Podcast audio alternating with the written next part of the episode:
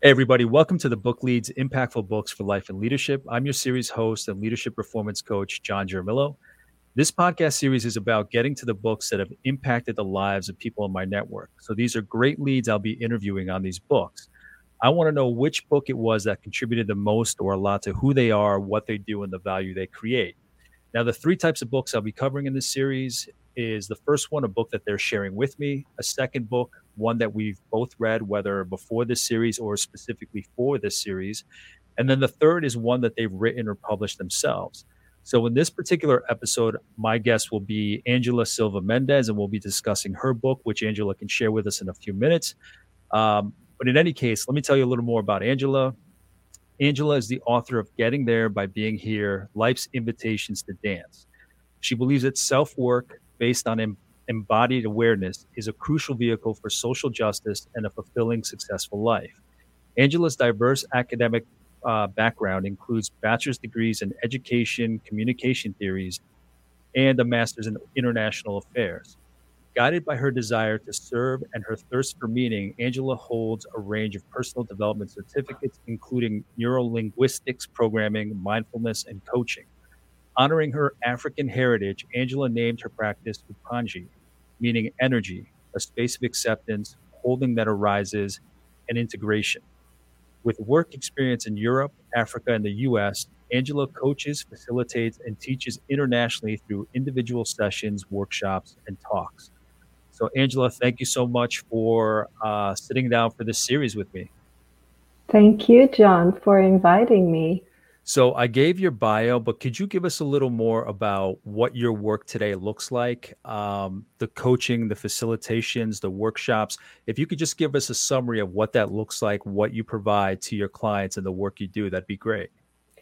So I call myself now an unconventional coach because the way I coach, uh, my clients tell me that I turn things around most of my clients tend to be on top of their game, top of their careers. They've done it, they've achieved it.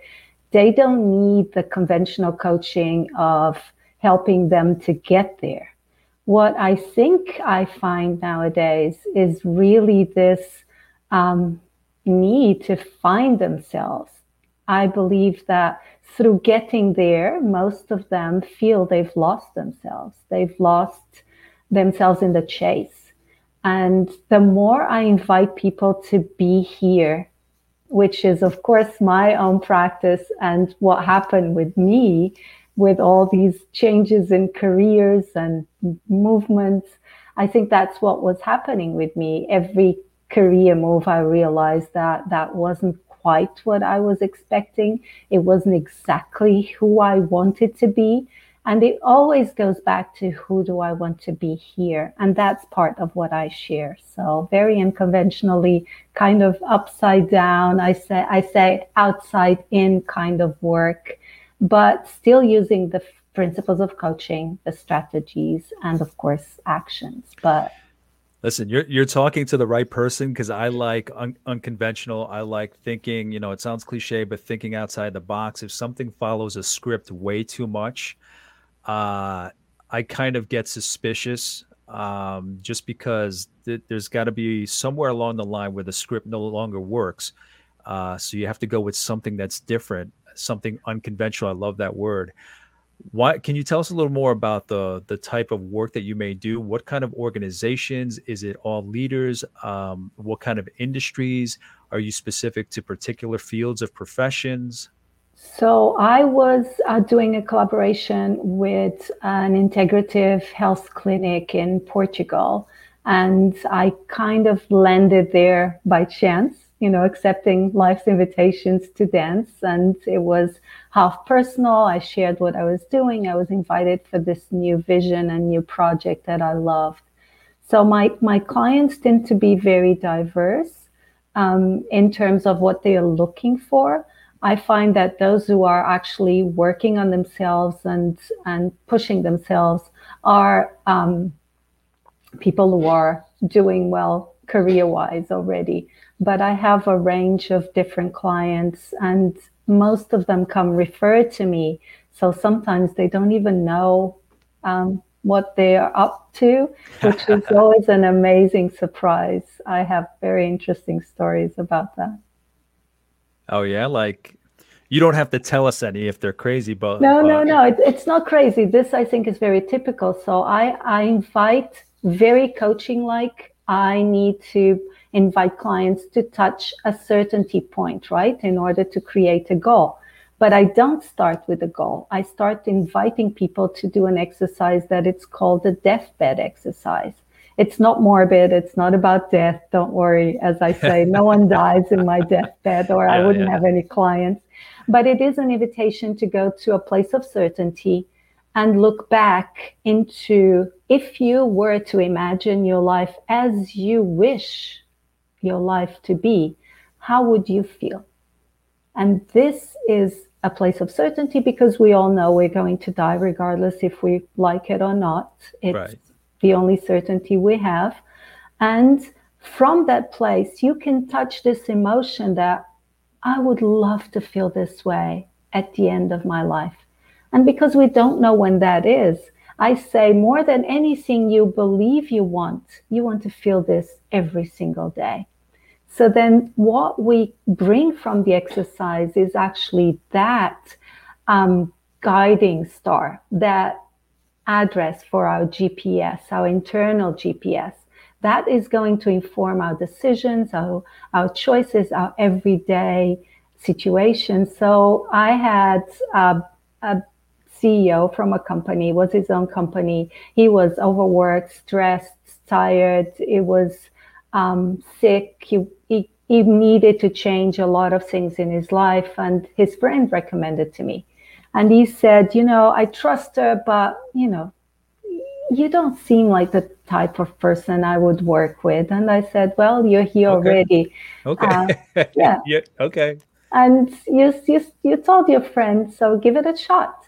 You're in charge of the exercise. I'm not leading the exercise. I just ask questions. You're in charge. You can stop at any time halfway through the questions, he was like, Angela, I need to stop. I'm like, okay, had enough of my questions. He was like, don't you think it's weird? You've asked me like, I don't know, 10 questions and I haven't mentioned my company. I haven't mentioned work. I've gotten that before. Yeah. Yeah. And, and I just gave him the question back and I said, do you think it's strange? And of course, he came back on the second session. He had restructured his company. He had booked a flight to, to visit his sister that he hadn't seen. He had blocked his calendar to go and watch his girls' um, soccer games. He had done a lot of things that he always wanted to do, but he was trapped in his own rat wheel. And what he told me, the first thing he said was like, my people in my company, they're so happy that I'm delegating more. I'm putting people in charge. They're feeling empowered. He was actually being the leader you always wanted to be, but he wasn't following his heart. He wasn't following what was most true for him here. Yeah, I've I've come across that a lot. Not not obviously with the specifics of the details of the story that you're telling, but a lot of leaders that they're under the impression that any kind of coaching is you just telling them what they need to do in the environment that they're in. Uh, I've had that told to me or asked to me, you know, can you just let me know what to say? I, I, I don't want to go through all this other stuff. Just tell me what I need to say. Tell me what I need to do to get people to get people to do what I need. And it's it's eye opening for them because it does start. Uh, our work is similar in that it does start. I always start from the inside out because uh, if you don't start from the inside out you're just you're working from a foundation that's not real. You're working from a checklist without feeling it yourself. Exactly. Oh definitely. And i think we are in a transition both um, internally as externally. We are realizing that the fast food processed foods are not healthy for us. We were sold that that was the way to go. It was efficient. It was ready. It was it would save us time we were told that. And we are told this in every single area in our lives. Yes. I'm told that if I do A, B, and C, I'm going to be more successful. Even the other day, I was talking to someone and she was like, if you use templates, you're 28% have more chance of making a sale on the first half an hour. I'm like, look, I, I need to connect with a person first. And this is just my personal preference. Because if I'm in for the sale, of course I'm in for the sale. I want to sell my work. I want to be successful. I want to make money. All those are important for me.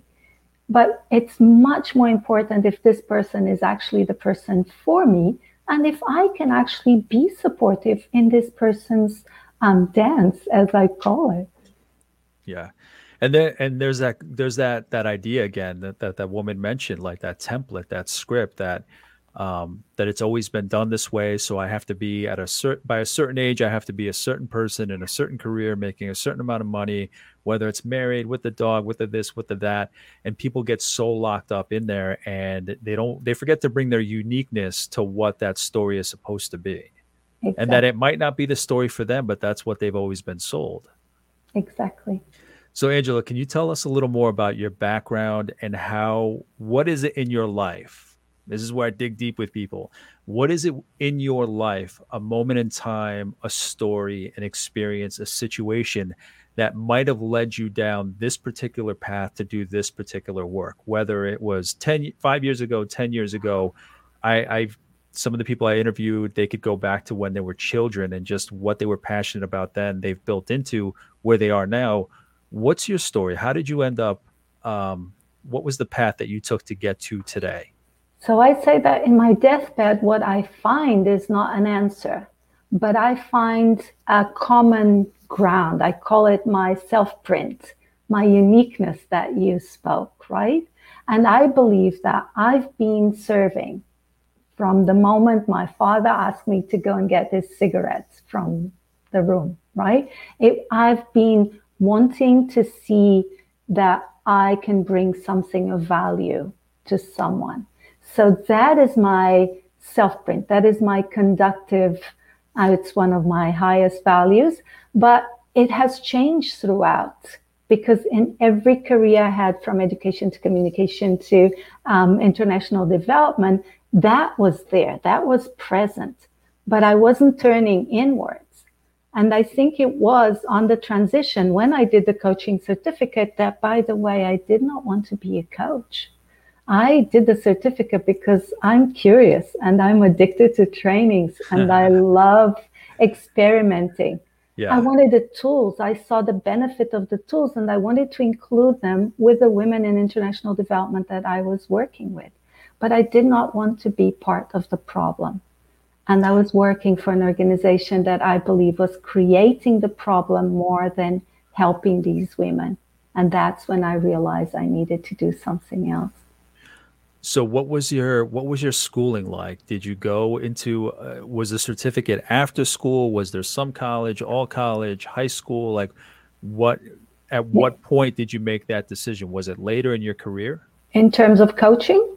In terms of coaching, just ending up where you are today, but I guess coaching more specifically, yes. Okay for coaching because I was looking for um, a job. I had moved to England. I had left my position at Virginia Tech as a research associate, and I was looking for a position for me. I continued looking throughout. I was already coaching like nearly full time when yeah. I kind of stopped um, sending applications for my previous career, still in the rat race, right? The rat race. It was really interesting. It was through a client that I tell the story in the book that I helped her get to her goal. And she came back to me saying, Angela, everything's fine. The salary is what we had designed. Back then, I would create a goal. We had designed everything is as I asked, but there's something in me that is not quite right. What and was Angela, what was the career that you were in before coaching?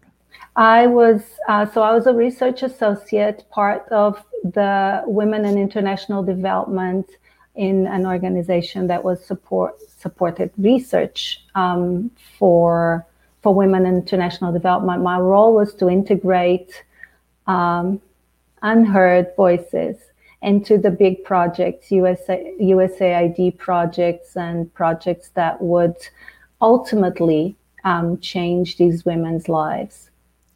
because I think it's so valuable to the the insight that you provide. Anytime I've heard you speak in the forums and the discussions when you've spoken yourself, um, I know that you have this background of just all these different locations. You were born in one country, uh, grown up in another.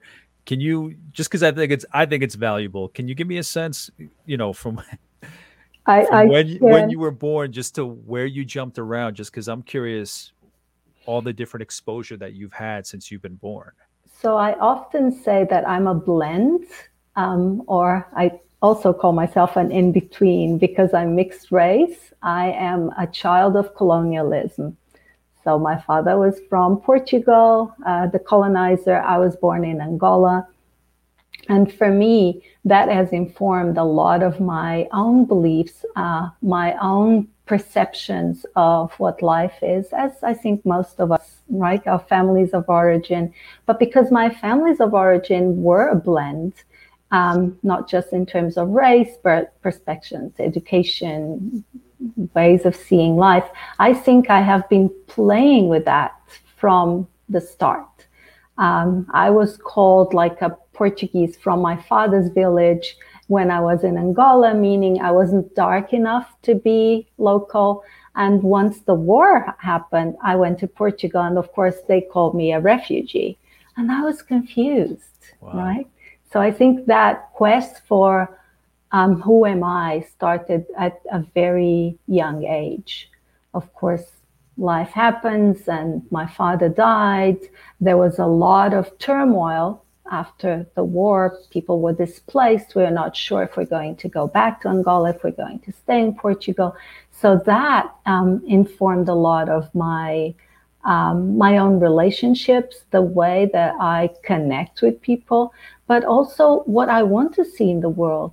Um, I know by my experience, which I think most people I connect with are privileged enough to not know what that means. I know that life can change very quickly. One situation and everything disappears. It has happened to me already. And that's why the subtitle of the book, Life's Invitations to Dance. Because when I believe that this is a disaster, that this is against me, I'm cursed, whatever it is that I believe, I will not take this as the music that life is playing. And I will not see what's possible for me to dance with what life is presenting. When I change that perspective, then possibilities arrive. And then obstacles, as I often say, are just information information that I can use to my benefit or against me, but it's just information. So, yes, um, so I moved to Portugal because of the war. I end up growing there. Um, I did my first degree there. I moved to Wales after that. Uh, my husband was doing a PhD. Was my husband at the time. He was doing his PhD, and I thought three years of a different culture would do me good. Three years turned into 28, 28 years now that we've before been, you know it. Before we know it. Um, so I moved to New Mexico first. I fell in love with the desert. I lived in Virginia. I'm now in Connecticut. I did uh, my field work in Mozambique. Uh, I did, for my first degree, I did some um, studies after that in um, Germany, in Munich. So, yes, um, I, I believe that every interaction I've had at the cultural or uh, professional has informed the way that I work and I deal with people. I was going to say, even if I didn't know that you had a book, the one we're going to discuss today, even if I didn't know you had a book, I would say just listening to your life, there's a book in there somewhere, just a memoir or something. So if you haven't written it, I'm going to ask you about other books, but if you haven't written it, that definitely sounds like one that should be written just to just to share what kind of insight you can get because I think that so many people can relate to with everything going on in the world. Not everybody has the same exact experience, but so many people, I believe, can relate to refugee stories or not belonging or what you make of that that feeling, that sense that you don't belong. So I I, I would read that book if you decide to read it uh, to write it, Angela. Don't tell Jenn. Don't tell Jenn. I won't tell Jenn. Um, can you introduce us then to your book, the one you just referenced? Um, yeah, why don't you introduce us to the book and uh, provide us kind of a sense of how how you came to write the book. So, an introduction to the book, and then you know how long has that idea been playing in your mind of writing that particular book? How did it come to be? So the book, I first was invited to write for two different projects for friends about my story, parts of my story related to what they were working on. And I loved it. You know, writing two, three pages was fun. I really enjoyed it. Every time a client would ask me about a book, I would dismiss it. You know, English is not my first language. Who do I think I am? The imposter syndrome that we talked about. I was like, no, no, no, not me, not me, not me. Who am I to write a book? And of course, um, there's always a moment where the seeds grow. And after those two projects, a client just asked me very straightforward, so for when's your book? Because I was talking about these two projects. And I said, soon. And you know, when for the first time I did not answer, oh, no, no, not me. And I was kind of intrigued with my own answer. And I took it. I took it, I played with it, I started writing bits and pieces. And of course, one thing leads to another. And I meet um, Jenn T. Grace with Publish Your Purpose Press. And about a year or so later, uh, about a year and a half later, here's the book. And so it's like you got to the point where even when that final person asked you subconsciously, you said, okay, yeah, now it's time. Yeah. So how do you even and and this is the thing with the authors that I bring on here to talk to, how do you even go about for your particular book, how did you go about structuring it? How did you go about putting it together? What did you want to include in there? What did you want to capture? So um, initially, I wanted to write about my deathbed exercise, which informs all my work. So it was still related to work, but it was much more specific. And of course, um, this was 2020, beginning of 2020, the pandemic hit. And I started uh, supporting clients that were going through all sorts of um, different turmoils in their lives. Yeah. yeah. And as I did that, the the book kind of came into into form. I knew I had to put my practices. I knew that my principles were important, that people needed them to just remind them.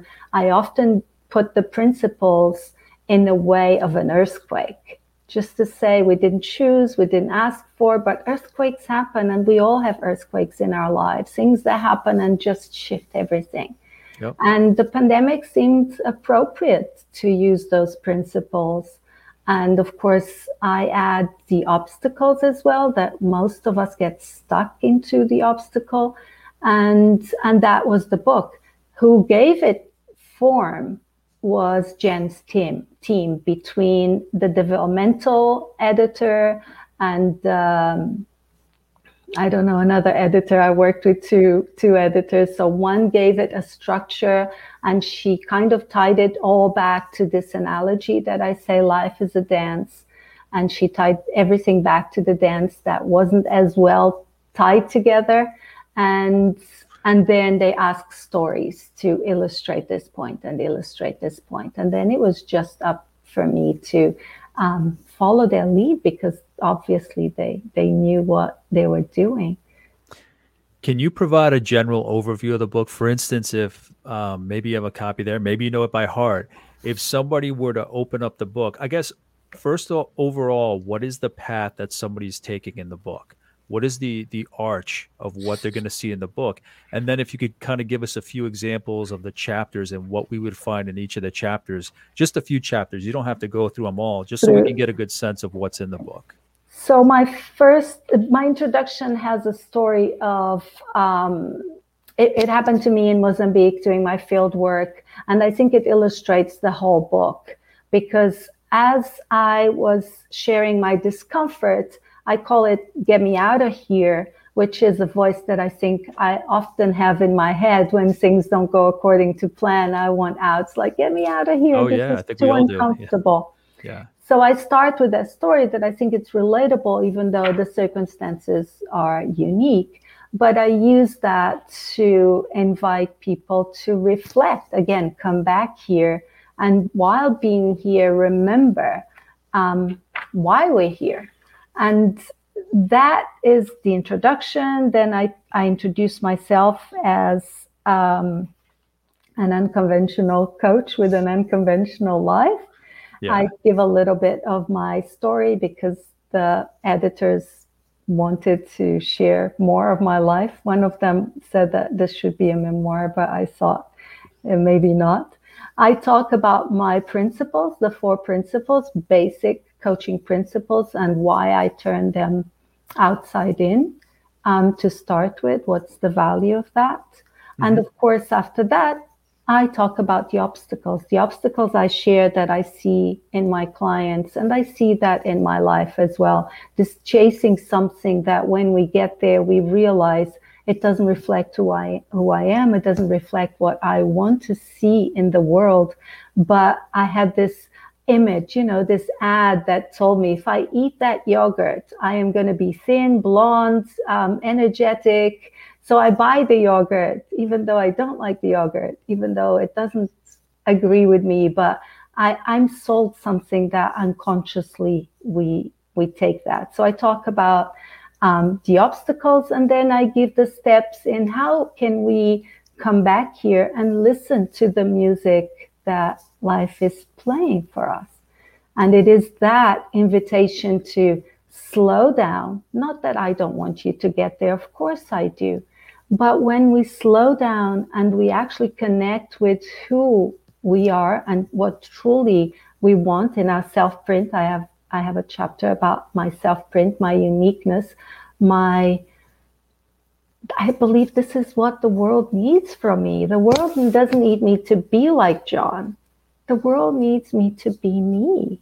And John has lots of richness to bring to the world, and so do I. And I think this is the invitation of the book. Of course, then I um, introduce a couple of stories from clients to say that this is the point that I can actually rewrite my dance because I've been trying to follow a choreographed dance. But this is the point that I start feeling the music and I can truly rewrite my old dance as opposed to follow some predefined moves.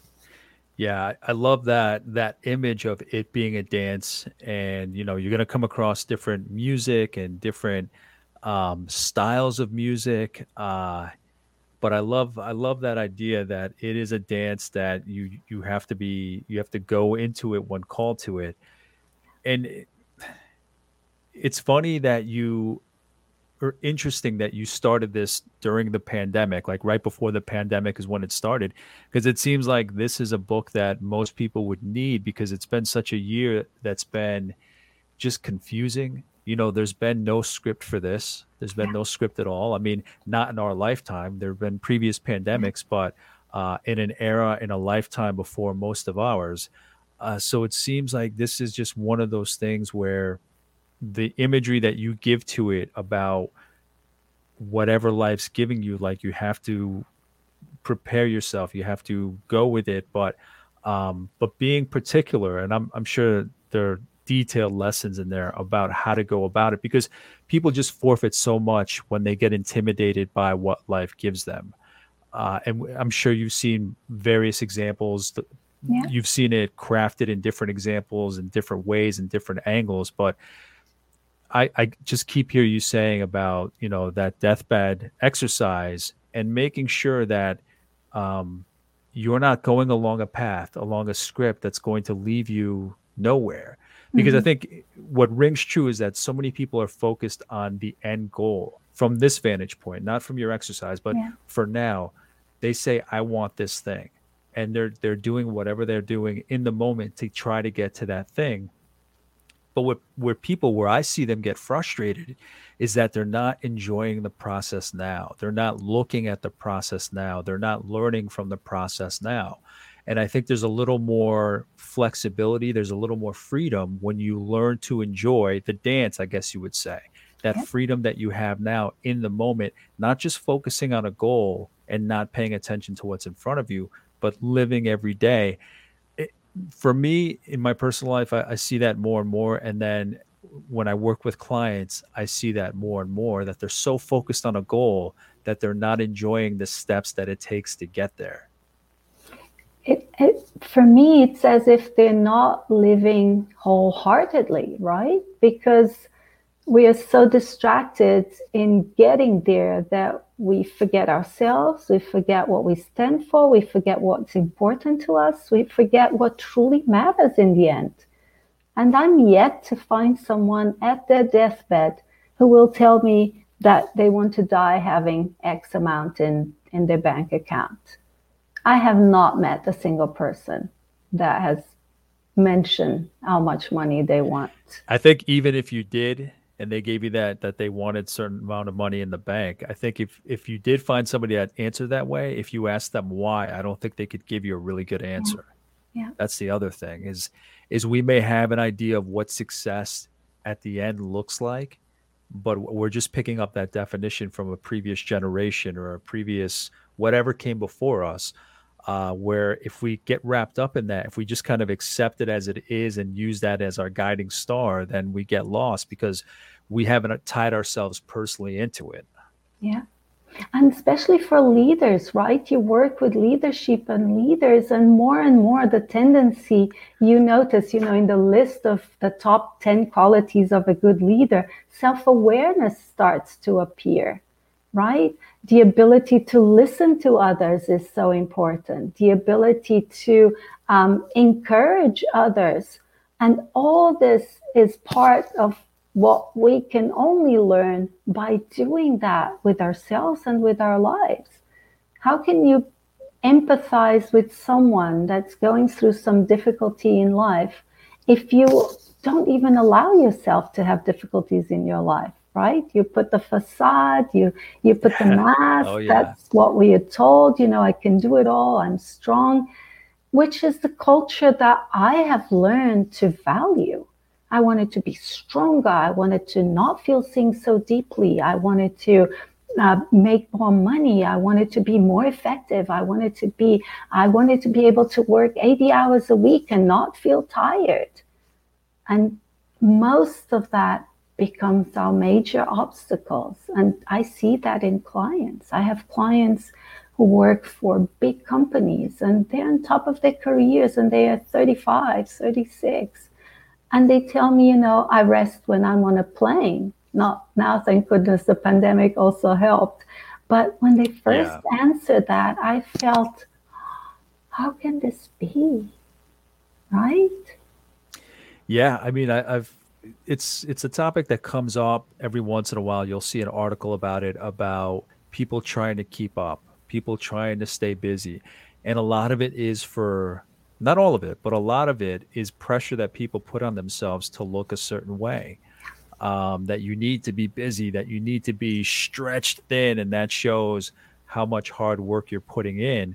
And everybody has their own different priorities. Uh, I know when I'm talking to people, the lessons that I try to share with them, conversations I try to start. It's not to say it, it's hard to be cookie cutter because people are so different. Yeah. Um, so anything that I share is kind of like this is just an option whatever I share, whatever I'm speaking about, whatever I'm writing about is an option that I want you to consider, at least consider. Yeah.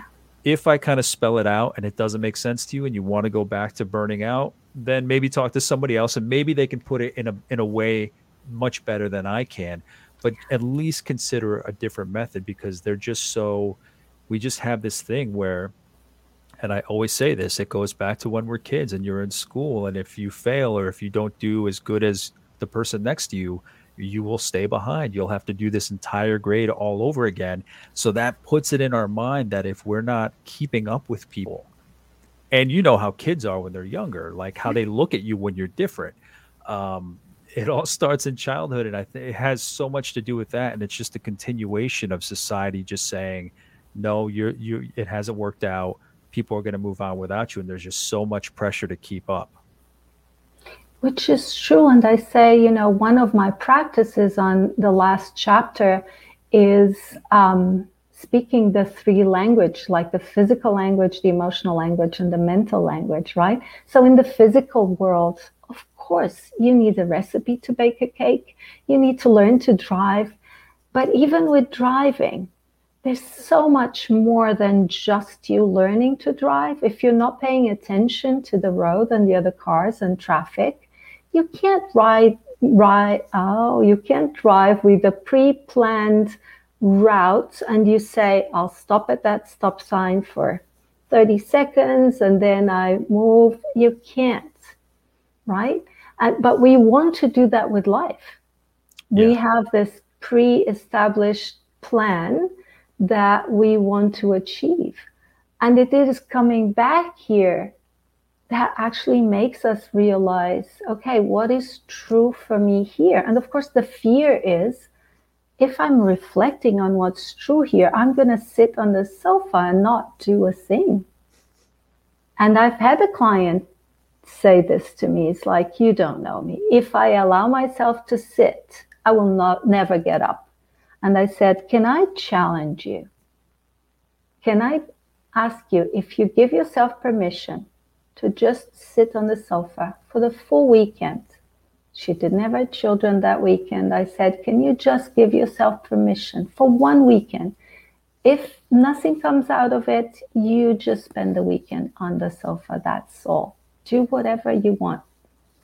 Binge, watch TV, whatever you want.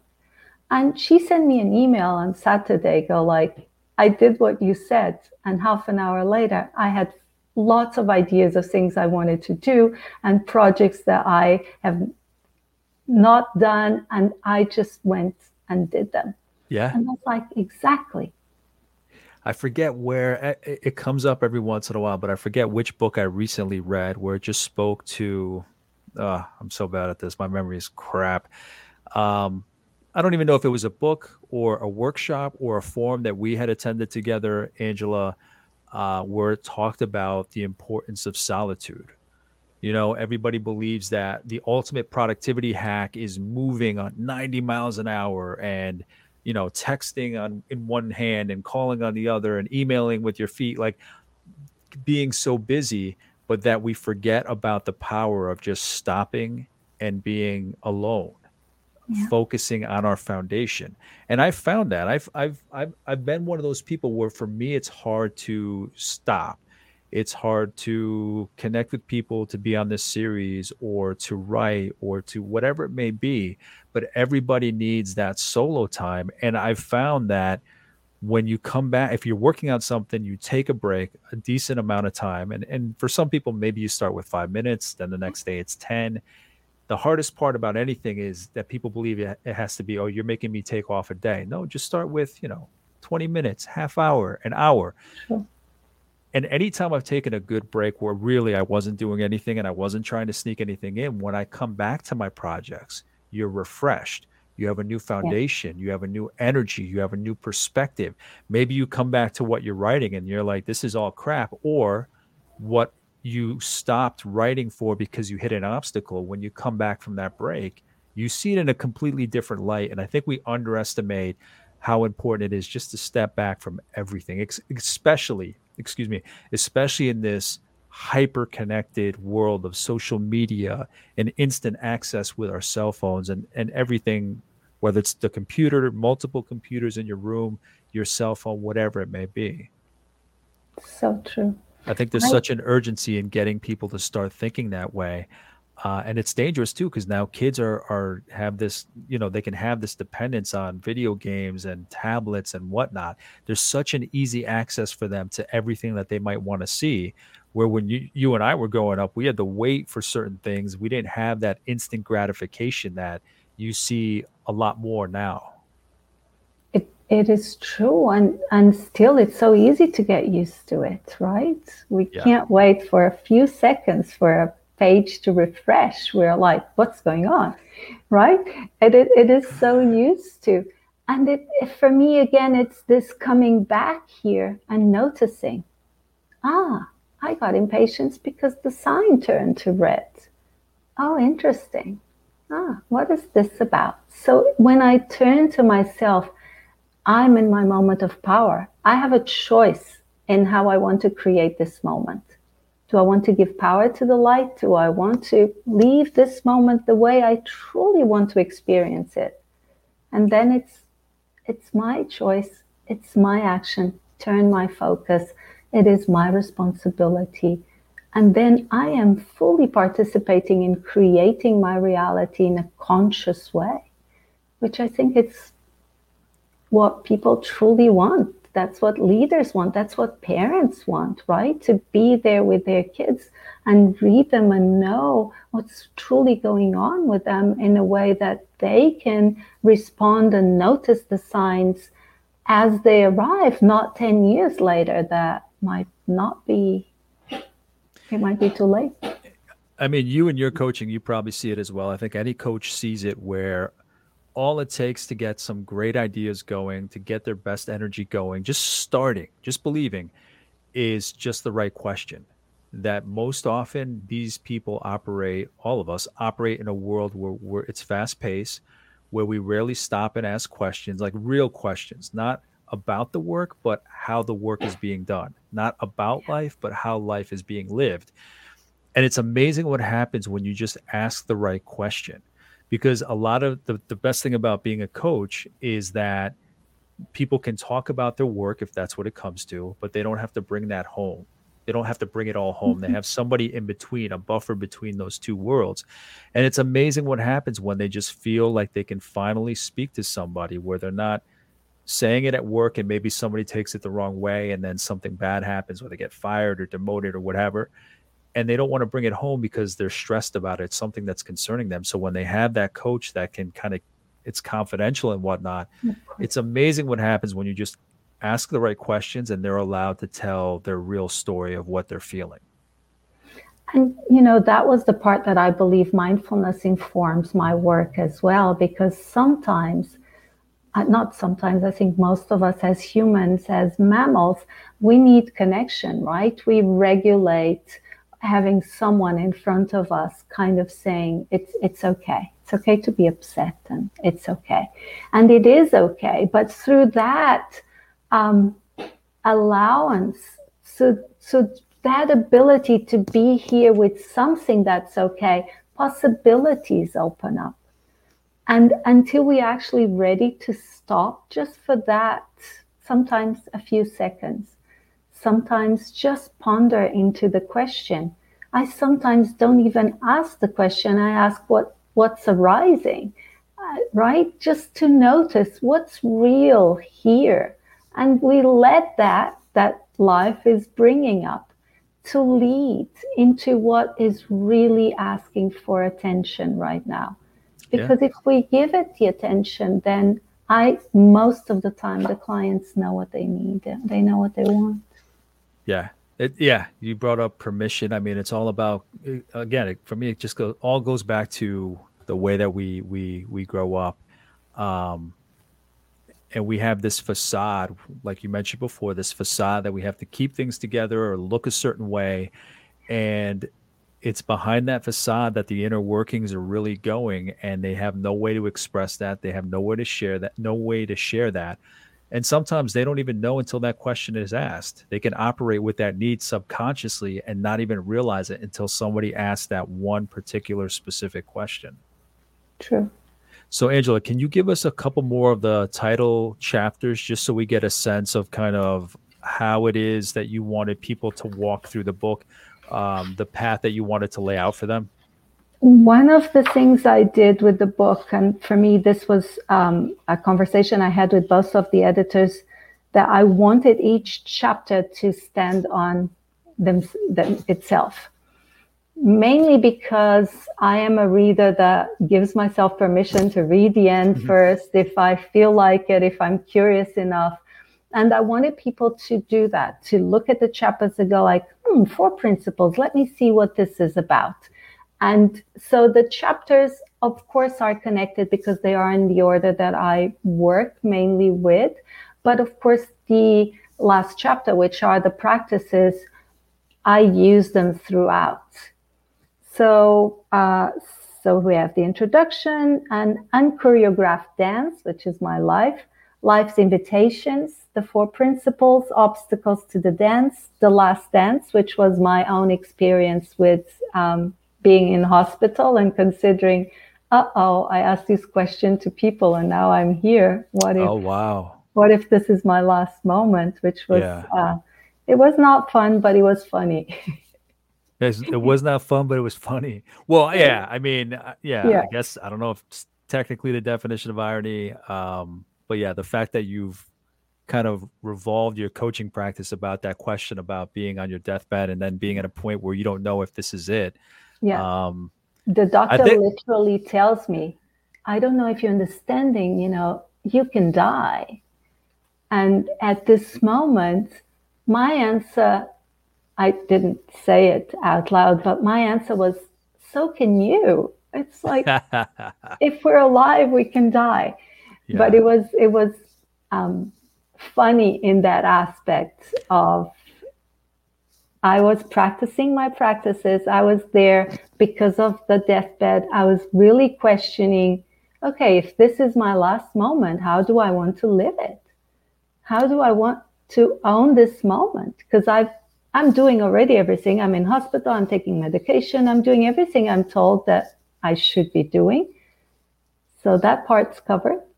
So yeah, now, I mean, it could be life just testing you, you know, because so many people preach something, work as a coach, but when it comes down to it, not that we can solve all our problems, but when it comes down to it, are you going to be able to take at least some of your own advice? So it's peculiar that you were put in that situation, but I'm I'm sure even your view of your coaching, your methodology, your values, your book. Um, well, not the book because you didn't have it at the time, but uh, I'm sure so much changed in that one particular moment where everything that you've done came even more alive and more awake just based on finally being in that kind of experience that you've talked about. Absolutely. It it but that's what research shows, right? It's it's those moments that actually inform us of what is truly truly matters. Angela, can you share? You don't have to go into details, you don't have to read the chapters, but can you just share what the four principles are? Just so if people are curious and they want to get the book, they can dive into sure you know the the detail of what you're going to share now just the four principles themselves the basic coaching principles so i create my reality i say that of course because i i just create how i experience this moment that is my reality. I don't create the facts. I don't create the pandemic. I don't create the earthquake. I don't create the crazy boss. I only create how I want to experience this moment as is. So the pandemic is the music playing, and I have to come back here and say, okay, how do I want to live this as is? And then, of course, focus and coach and coaching training, you learn what you focus on expands but I turn this focus into mindfulness because what I focus my attention, I am curious. So I'm learning about it. And the way I learn it, it informs my decisions in a way that is much more consciousness. Right? Angela, have you ever read uh, The Obstacle is the Way? No. By Ryan Holiday.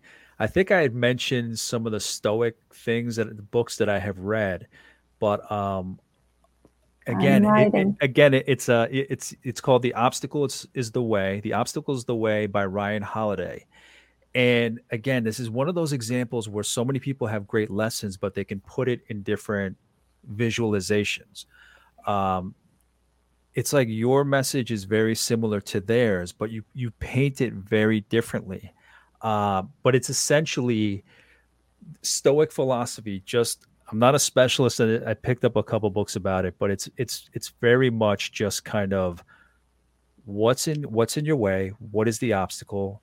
That's what's going to make you better. You have to learn from it. So before you get emotional, before you lose yourself to emotion, what can you control? because I think a lot of us, if we come up on an obstacle, we get emotional and we kind of lose ourselves instead of just focusing, okay, what are the things that I can control? So the obstacle the way is the way. That's the first book I read like that. I, I think you would find it interesting and I'd be curious to see what you think based on the way you perceive it and word it and paint that picture versus how it's painted in in that particular book. I mean, it's it's very different from your book, but it's at underlying message about mm-hmm. controlling what you can?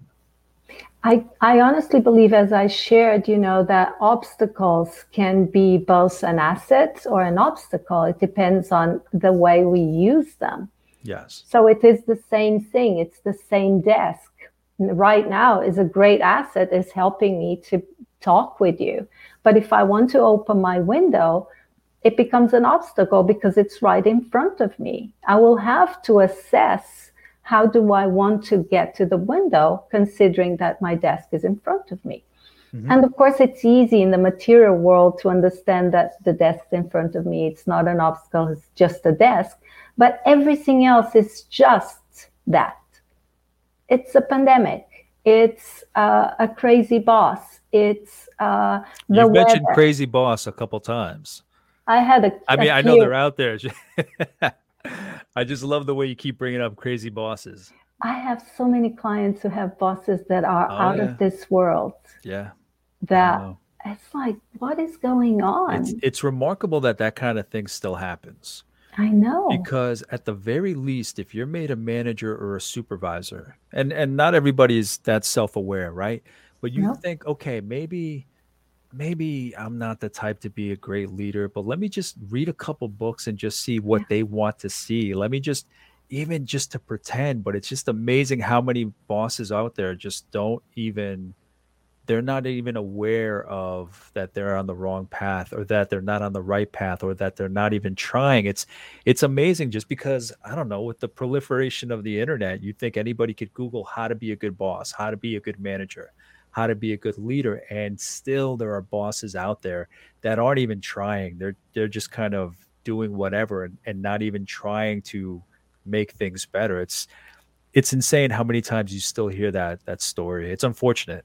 And I, I think most of the examples i have from clients what's happening is that the boss is so stuck in the results oriented, what she needs or he needs to show up at the end of the day. Yes, yes. That they lose track of the people they are working with, what they're creating as a work environment, and what the end result is actually. I think that's where we get that cognitive dissonance mm-hmm. that we can't actually integrate. And some some of them actually say the right things. They say this is what they want to be, but then putting it into action there's that lack of self-awareness that the discrepancy between what is really possible right now for them because of course there's no time to be here absolutely there's, i mean they, they maybe want to try to look a certain way to the bosses above them yeah they want to exactly. keep up that facade of everything's in control i got the yeah. right results but not in the best fashion and they're not focusing on the people they're leading meaning they're not focusing and and laying the groundwork for a good ripple effect behind them, a good environment. They're just sometimes they just leave disaster in their wake. I know. So and I it, think you. Oh, I'm sorry. Go ahead. No, no, no. I think that's sad, and it's part of the obstacles that we we don't even we're not even aware that it we are creating them. We're blaming others, but most of our obstacles are self-created right? Some people Absolutely. say we are our worst enemies. I don't think we are worst enemies because we are, you know, under the illusion that we're trying our best. But we are because we are unconscious, we are unaware. And that's that's the invitation of come back here. Notice there's no there's nothing that you can't deal from here. Yeah. And and that is the the small steps which the four principles. So then it's responsibility. What's my mm-hmm. ability to respond to what's here now? And the here now is important because of course ideally i wanted to respond in the best way possible that i've done in the past but my circumstances changed. So maybe now it's not possible. So yeah. this bringing what's possible right here now and of course action. And as you mentioned action has to come in the smallest step possible, which most people don't like. They no. won't. They they think the the best result has to come from the most effort. They want it right away. Like we're just instant gratification, instant gratification. Yeah. And of course, then we have rewrite your moves in terms of once once you learn to be here you can rewrite your dance rewrite your moves and then i end with the practices the the eight practices that inform i think everything every breath i take. I ha- i'm i'm in one of these practices because they they've been such a huge part of my life. Yeah. So now that you've broken down the book for us, and I kind of went through the process or asking you about the process, uh, your experience of getting your life and then up to the book, what made you want to write it. So now in writing it, I'm curious what lessons you've taken away from the book. So even though you have obviously the knowledge to fill the book with the lessons for other people, now that you've written that book how has that changed you? How have you do you look at the lessons differently? What are your major takeaways from that experience of writing your book? That these practices i use throughout the book.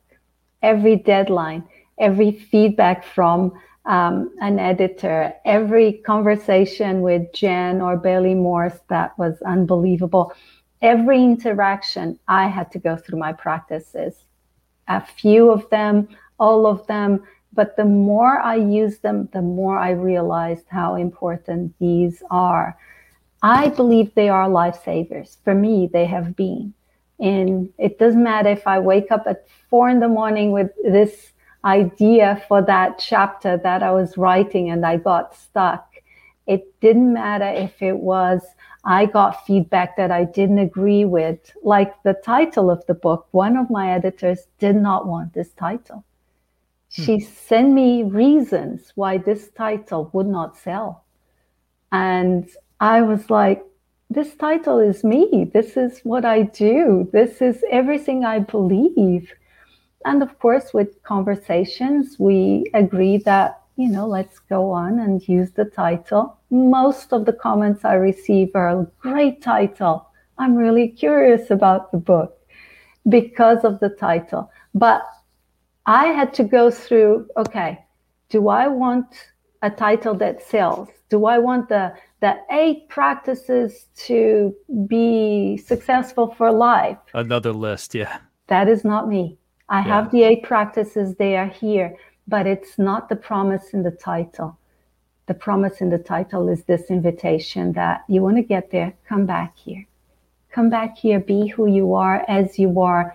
And the possibilities will open up so much more than if you are trying to be someone else, trying to be something else, trying to get somewhere else. Because that's my life. Who would have said that a girl that was born in a coffee plantation would be writing a book with a black illiterate grandmother. After going through war and trauma and after being uprooted who would have said that i would be here being interviewed by you? Right? No one. That's a that's an amazing story. And, and yeah i mean we we see we see the person in front of us. So I met you through again another person that I've met during the pandemic that I have never met in person. but I met you at one of the discussion forums. You presented at one of them, and you've been on there at the same as I, uh, time as I have after you had spoken. So I got a sense of who you were as a person. And no, I I I, ne- I never pictured um, like your roots. So we may have an impression of where somebody may come from or where they don't come from but then I never would have imagined all the moves that you made geographically, uh, the education, your experiences in different countries, uh, your mixed race uh, experience. It's just amazing that everybody does have um, a story to tell, and yours is yours is amazing just because there are so many components that go into it. And just like you said, from what you just said, uh, a literate grandmother to an author, an author whose reach is now beyond her immediate network by putting out this book. So that's an amazing story. Exactly. And I, I know I would not have written this book had I not practiced these because my voice kept showing me who are you to write this book, right? The imposter syndrome. Who do you yeah. think you are? There's so much better writers, better coaches, better this, better that but this is this is what I do. I'm not promising anything that I haven't done it myself. I'm not sharing anything that's not mine. Yeah, I had done um, today was day three, I think, of um, or no, day four of Jenn's author lab um, through Publish Your Purpose Press. She holds these labs every couple months for people that are um, playing around with writing, maybe further along with the writing. But I mean, day by day, she goes to, you know, what are you writing? Who's your audience? How much do you write? And you know, one of the things she said was, you know, we're we're all pumped about it this week. I love how honest she is because she's like, we're all pumped about it. You guys are all pumped about it, and she's speaking the way that I am right now. And she's got Facebook up and um, and on YouTube, and she can see comments. So she can't see us, so we're commenting and, and she's reading and and she says, I love how pumped everybody is, but it's going to come a point where this is going to be over and then it's on you. So it's like you have to keep yourself motivated uh, and keep going. So, and I bring it up only because she brought up imposter syndrome. You get inside your own head and you're like, who am I to write this? Who am I to, um, to even do this, this podcast series? You know, in all honesty, I've said it before, it, it always sneaks in that imposter syndrome. But the thing with this is, um, this is for me. This is for me and my network to share ideas, to share their books. Um, but I think you have to get to the point where you where you when there's imposter syndrome, and I don't know, maybe you tell me, Angela, where you have to get to the point that what you're doing obviously it's important if other people follow along absolutely right yes but you have to get to the point where you're completely happy in what you're doing because once that becomes a part of you the imposter syndrome it's always there it's probably mm-hmm. standing behind me right now. Yeah. But it, it's it's always there. But when you get to the point where you are fully what you're doing, you kind of lose a little bit of that. So it'll come back, and it does come in waves. It still comes in waves. But as long as you're bringing your authenticity, your passion, your value, which all sounds cliche, but as long as you are fully in what you're doing, hopefully it gets a little out of that.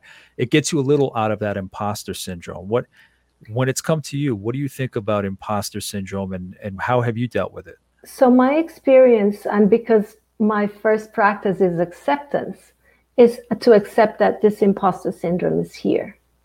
And I'm not stupid. So, my imposter syndrome is not going to bring me evidence or comments that are untrue. So, whatever my imposter syndrome is saying, who am I? You know, born in Africa, illiterate grandmother. Who am I? It's true. Who am I? So until I actually accept that, I cannot see the value of exactly that. It's because I come where I come from. It's because I had to learn to exist. It's because I did not I wasn't born with a silver spoon in my mouth. It's because of that. Such a good point. That people need to hear my own take because the other takes they're granted. And then what was an obstacle becomes an asset, becomes an inspiration, becomes Absolutely. that client that asked me to write about what I do. Then I write for her. Then I write about what is true for me. And then I ask for help because, yes, in, I'm not majored in English and I needed support at so many levels the editors, the PYP, amazing team. I, I wouldn't be here alone. I did not learn any of this alone. And I've learned so much from my illiterate grandmother, so much about life. Yeah.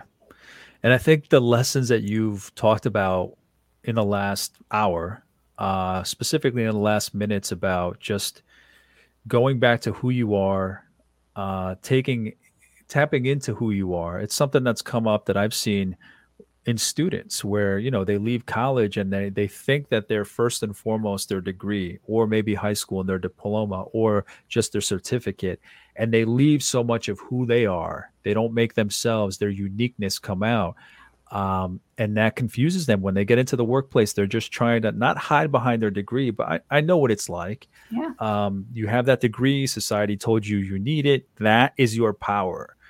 Um, but yeah, they get to the point where they don't bring their uniqueness, they don't bring their best value. So, throughout the time that you've mentioned all of this and shared with us about your book, granted, we we first tend to think about it in terms of adults but more and more every time I'm I'm talking about leadership or coaching or life lessons, it's it's it's always about for me going back to tell the students again this is an option to consider. This isn't the way you need to think about it but this is an option.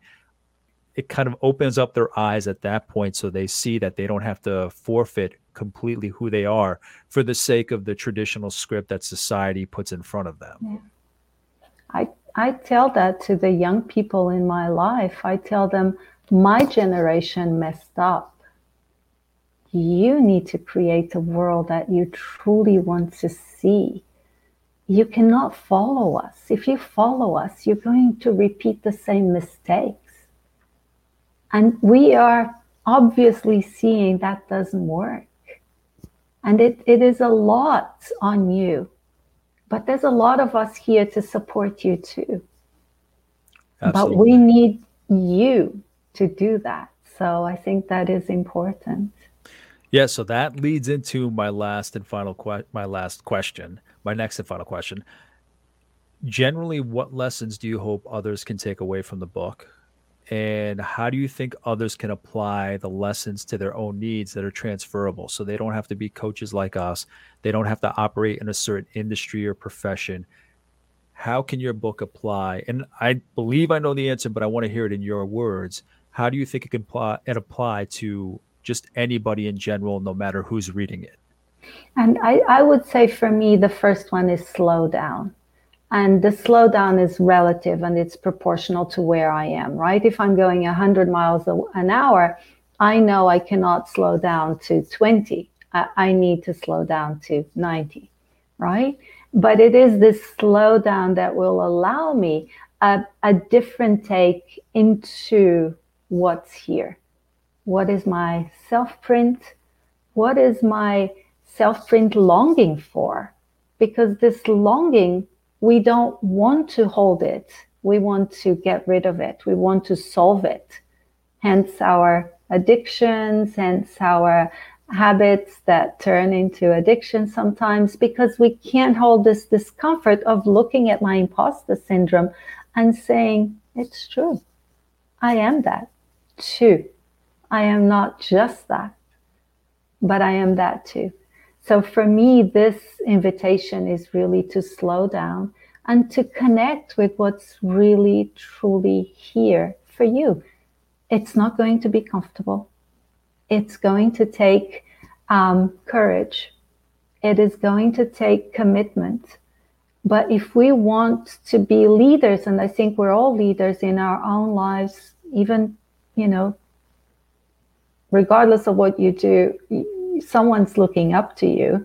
Exactly. And if we are going to do that, we have to do that from this place. Because if not, how are we going to feel about ourselves at, at the end of our lives? So looking back, I would regret not having written the book. Right? My old lady in my deathbed would say, what were you thinking?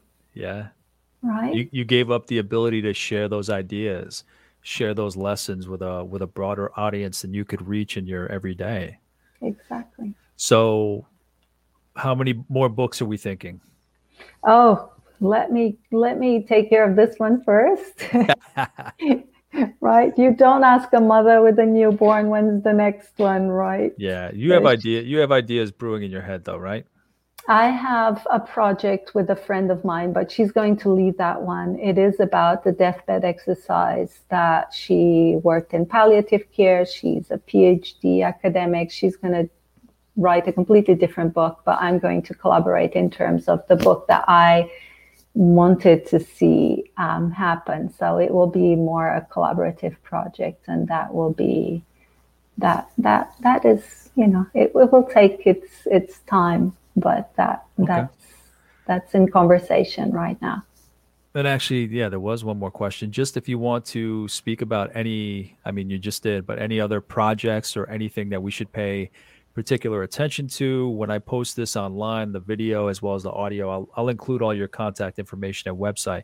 But if there's anything else that you wanted to share uh, before we wrap up, please do.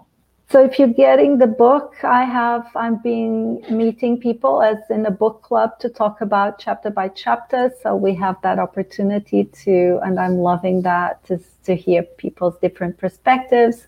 I am leading a mindfulness group um, as well that I'm calling Being Here. I kind of blend mindfulness with these practices as well. And uh, at the end of September, I'm launching the eight practices for people who want to dive deeper and go into a, a much more personal take from the practices. So it will be eight weeks, um, live calls, group calls, but from that perspective.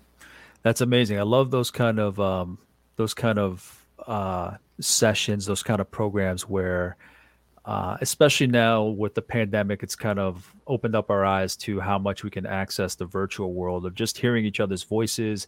That it's not just a workbook online or anything like that, but just hearing the voice, especially of the author of a book, the author of the program, just to kind of get a sense of why it is they did what they did and how they want to share it. So that's amazing.